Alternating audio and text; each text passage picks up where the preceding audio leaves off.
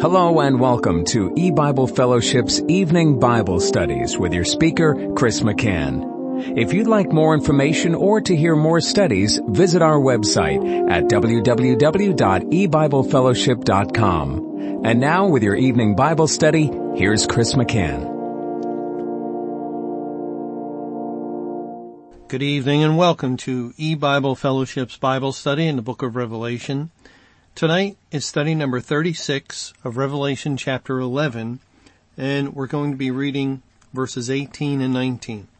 And the nations were angry, and thy wrath is come, and the time of the dead that they should be judged, and that thou shouldest give reward unto thy servants the prophets, and to the saints and them that fear thy name, small and great, and shouldest destroy them which destroy the earth and the temple of God was open in heaven, and there were seen in his temple the ark of his testament, and there were lightnings and voices and thunderings and an earthquake and great hail. And I'll stop reading there. Now in our last study, we were looking at verse 18, which said, and the nations were angry and thy wrath is come. And, uh, we looked a little bit at at the reference to the nations being angry, we saw that this was the case in the time leading up to May 21. There was actually an increasing um, angry response to the message of May 21, 2011, Judgment Day. And uh, part of it was due to uh, it being uh, so long in the public's eye. They they had been seeing it for months, some for even longer than that, and and it was not uh, decreasing but increasing. They could not avoid it, and this brought anger out of the people of the world. Um, first of all, they they don't like that message to begin with, and then to see it repeatedly before um, their, eyes and on their way to work, coming home from work, and uh, on the weekend when they went to their sporting event, or when they were out and about on the town and, and they just couldn't avoid it. it. They were getting angrier and angrier. And then judgment day came and the nations were angry. And so when it was perceived by their senses, their eyes, their um, ability to sense uh, physical things, that nothing happened physically, then they expressed their anger in ridicule, in mockery, in uh, reviling of those that had dared to bring this message of judgment to them. And and uh, the warning we looked at in Ephesians 4:26 where God warned uh, be angry and sin not. Let not the sun go down upon your wrath. That seems to have a, a deeper uh, spiritual meaning of do not be caught in in sin as anger is sin. We we're not God. We're not the judge of anyone. We're not to have wrath as God has wrath towards others. God tells us to forgive. God tells us to forbear. And, and, and so when people are wrathful, when they are indulging anger towards others, it, it is definitely a sinful thing. And if the sun goes down upon your anger, well, then uh, spiritually that would mean there is no more light of the gospel, and that's what happened immediately after the tribulation, and you are caught in that sin. And that's really the case with all unsaved people. Of course, not all are angry. Everyone has their particular sin, but everyone is caught in their sin.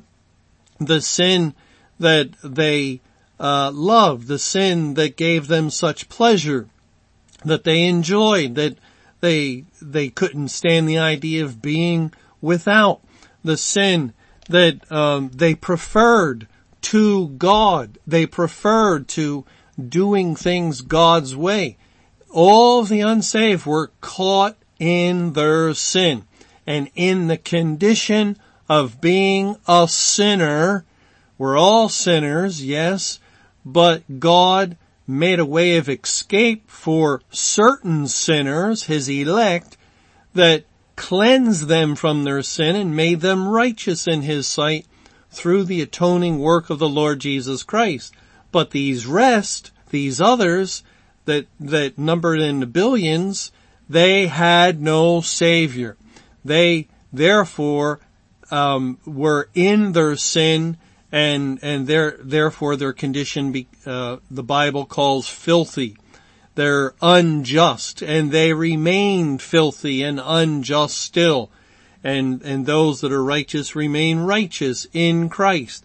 And so that that seems to be the direction that this statement is going in. The nations were angry and thy wrath, that is God's wrath, is come finally, after thousands of years, thousands of years, yes, God, um, he, he brought judgments many times, oftentimes during those thousands of years, but still not the final judgment, not the ultimate judgment of ending salvation for mankind. And then, of course, at the the completion of this final judgment will be the, the destruction, the annihilation of all the wicked. They will cease to exist forevermore. And this judgment, the Bible has warned about all through history. And actually those other judgments, like the destruction of the world by a flood, were pictures of this final judgment or the destruction of Sodom and Gomorrah was a picture of the final judgment. And, and uh, many times when God would bring judgment on a, a city, it typified, it pictured the final judgment like the destruction of Jericho or the destruction of the city of Ai and, and so forth. But there is only one final judgment and, and God warned about that day throughout the Bible, a day when he would pour out his wrath, and that's why we read in um, Matthew 3, 7, John the Baptist uh, asked them, who has warned you to flee from the wrath to come? And that's why we read in Zephaniah 2 that God encouraged sinners to seek Him to go to him and beseech him for mercy before the decree passed, before he exercises his wrath and pours out his anger and before the day of Jehovah's anger come. Well, now we are there. We are in the day of Jehovah's anger.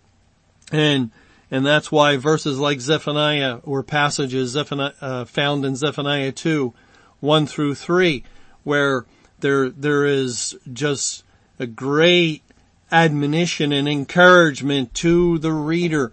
Go to God, go to God with, with tremendous urgency. Go to God.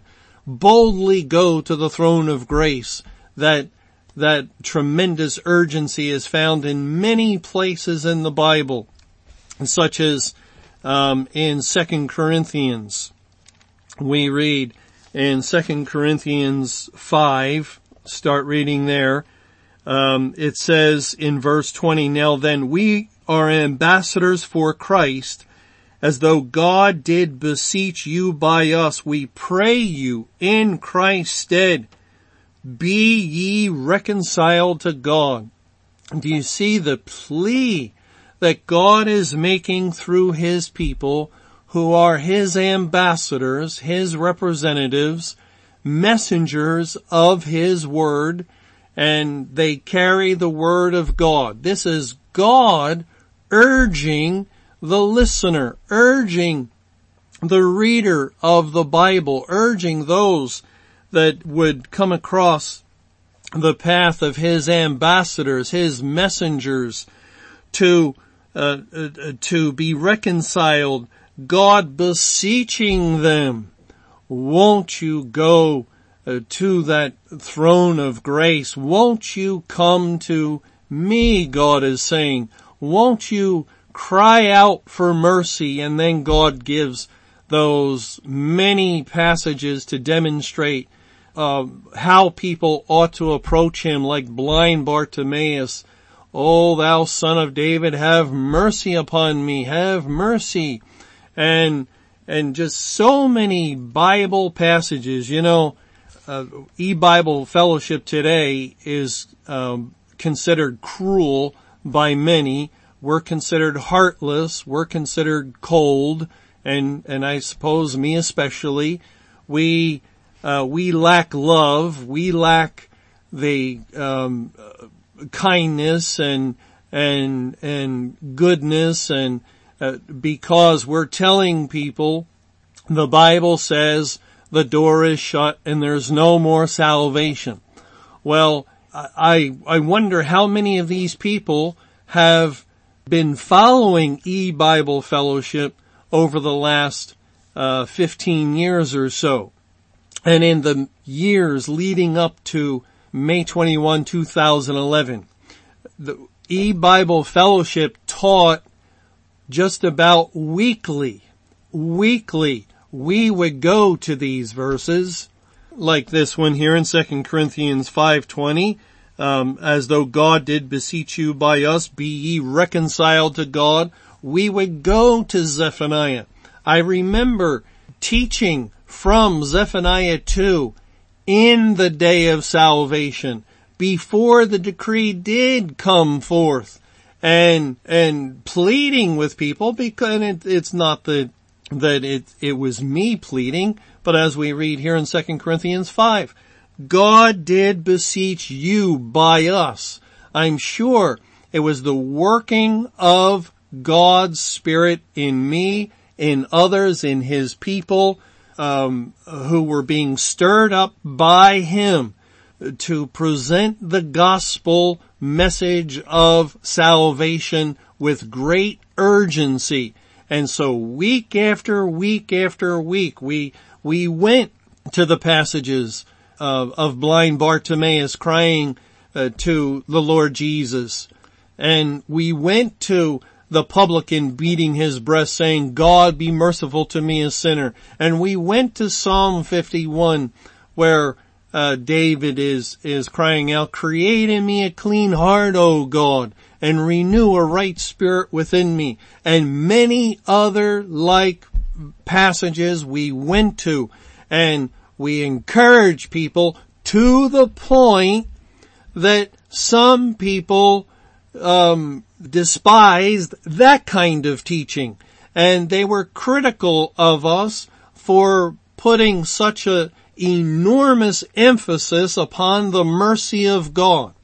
We were the ones, along with many of God's people, encouraging people, go to God and cry out to Him for all it's worth and don't let anyone tell you to stop.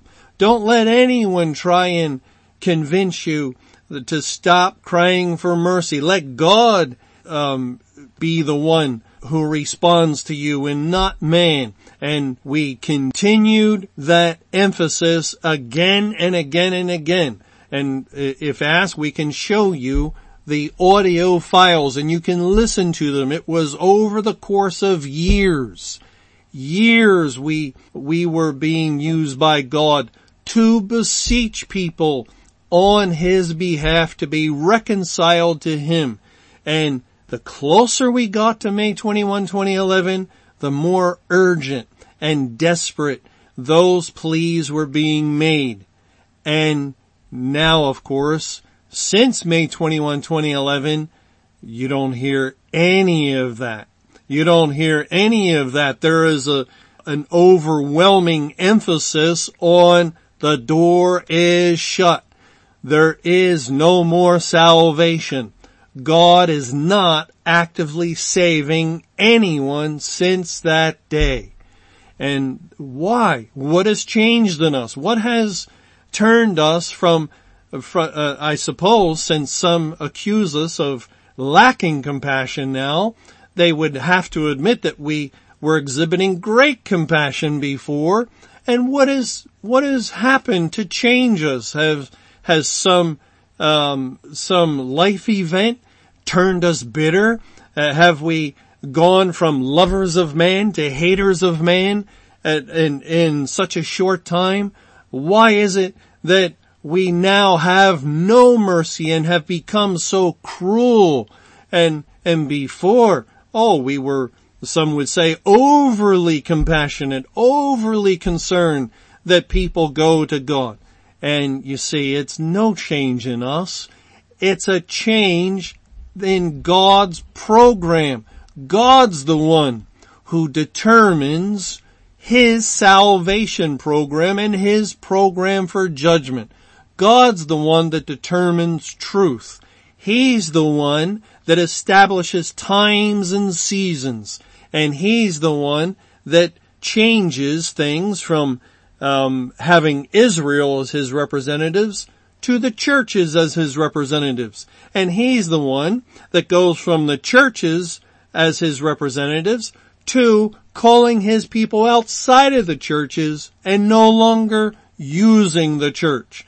And he's the one that goes from a day of salvation, a prolonged day that lasted for centuries and centuries and centuries to the end of salvation for a prolonged period of judgment that will in all probability only continue for 1600 days. God is the one that opens doors. God is the one that shuts doors. And what God has opened, no man can shut.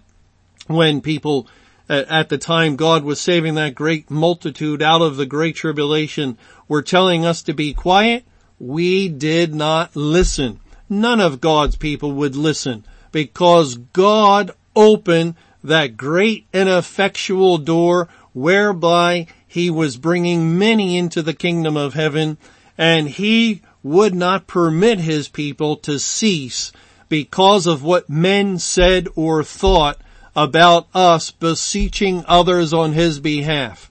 He would have us not to be respecter of persons, not to please men, but to do the will of God, which at that point in time was to greatly put before people their need, their desperate need to go to God while he may be found. But now, God who opens doors and no man can shut, God has shut the door and no man can open. No man can open up the door by running over here to a verse like in 2 Corinthians 5 or 2 Corinthians 6 that speaks of the day of salvation or, or over to blind Bartimaeus or over to the publican or wherever he runs he's going to come back with a verse and, and basically with that scripture he's saying, see, here you talk of salvation. Now open the door of heaven. And yet God won't listen. He won't listen because that verse has no further application in judgment day, in the day of his wrath. It has no application whatsoever and no matter how desperately people try to open up the door of heaven for themselves or for others, maybe loved ones, they cannot because that is under the control of Almighty God.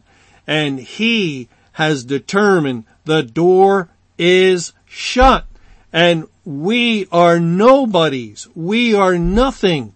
We are not the ones in control of times and seasons. We're not the ones that determine to open the door uh, uh, in a wide and great way that a great multitude comes in. We are not the ones that then shut that door.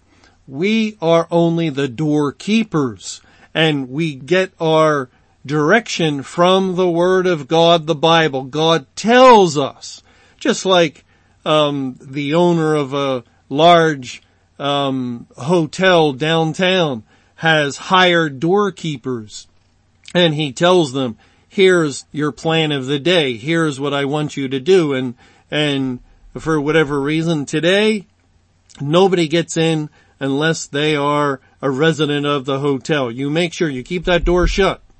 And that is the direction from the owner. Well, we're given our directions from the Bible and God has showed us on that day. I know people don't want to hear about that day. Many don't, but the Bible insists and, and there's been nothing to disprove it. On that day, May 21, 2011, God shut the door exactly 7,000 years from the flood, exactly at the end of a 23 year great tribulation, exactly on the 8400th day, which had underlying it the 17th day of the second month of the Hebrew calendar, which matched exactly with the day 7,000 years earlier, the door of the ark was shut. God shut the door and the door to heaven is shut. It will never open again. And, and so we share this information and, uh, we at E-Bible Fellowship, uh, we, we just want to be faithful. We only want to speak what is true to the Bible. And when God shows us something that is true to the Bible, we will declare it and, and declare it with all of our heart. You know, God says, whatever you do, do it heartily as to the Lord and not to man. And now, uh, of course, many want us to shut up. Many do not want us to prophesy, and prophesy I mean, as the Bible means it, to declare the word of God. Oh, as it was said to one of God's prophets in the Old Testament, prophesy not here. Go, go to Bethel and prophesy. Uh, that's the nature of man. They don't want to hear it. They don't want to hear what God has declared. Well, I'm sorry if the things that are coming forth from the Bible in the day of judgment are not pleasing to you. I'm sorry if uh, it, the idea that God has ended his salvation program is just, just abhorrent to you. And, and maybe you've come to despise me as a result, and I'm sorry about that. But really, your problem and the difficulty you're having with these things is not with me, and it's not with the Bible Fellowship. It is with the Bible and therefore it is with God. God's the one who has opened up these things and revealed these things to his people. God's the one who had these things trumpeted to all the world for a prolonged period of time that that would be judgment day. God's the one who had us in the days prior telling people you have up until that point of May 21, 2011 to seek the Lord. That's the time wherein he might be found. Not after. We were very clear to let people know that. Not after. Up until that date. And, and God followed through. And he did exactly what he said he would do on the day that he told the world that he would do it. Thanks for joining us for E-Bible Fellowship's Evening Bible Studies. You can hear these studies Monday through Friday over Paltalk, Skype, E-Bible Fellowship's webcast audio, or over your phone. For more information or to hear other studies, visit www.ebiblefellowship.com. Until our next study, may the Lord's perfect will be done.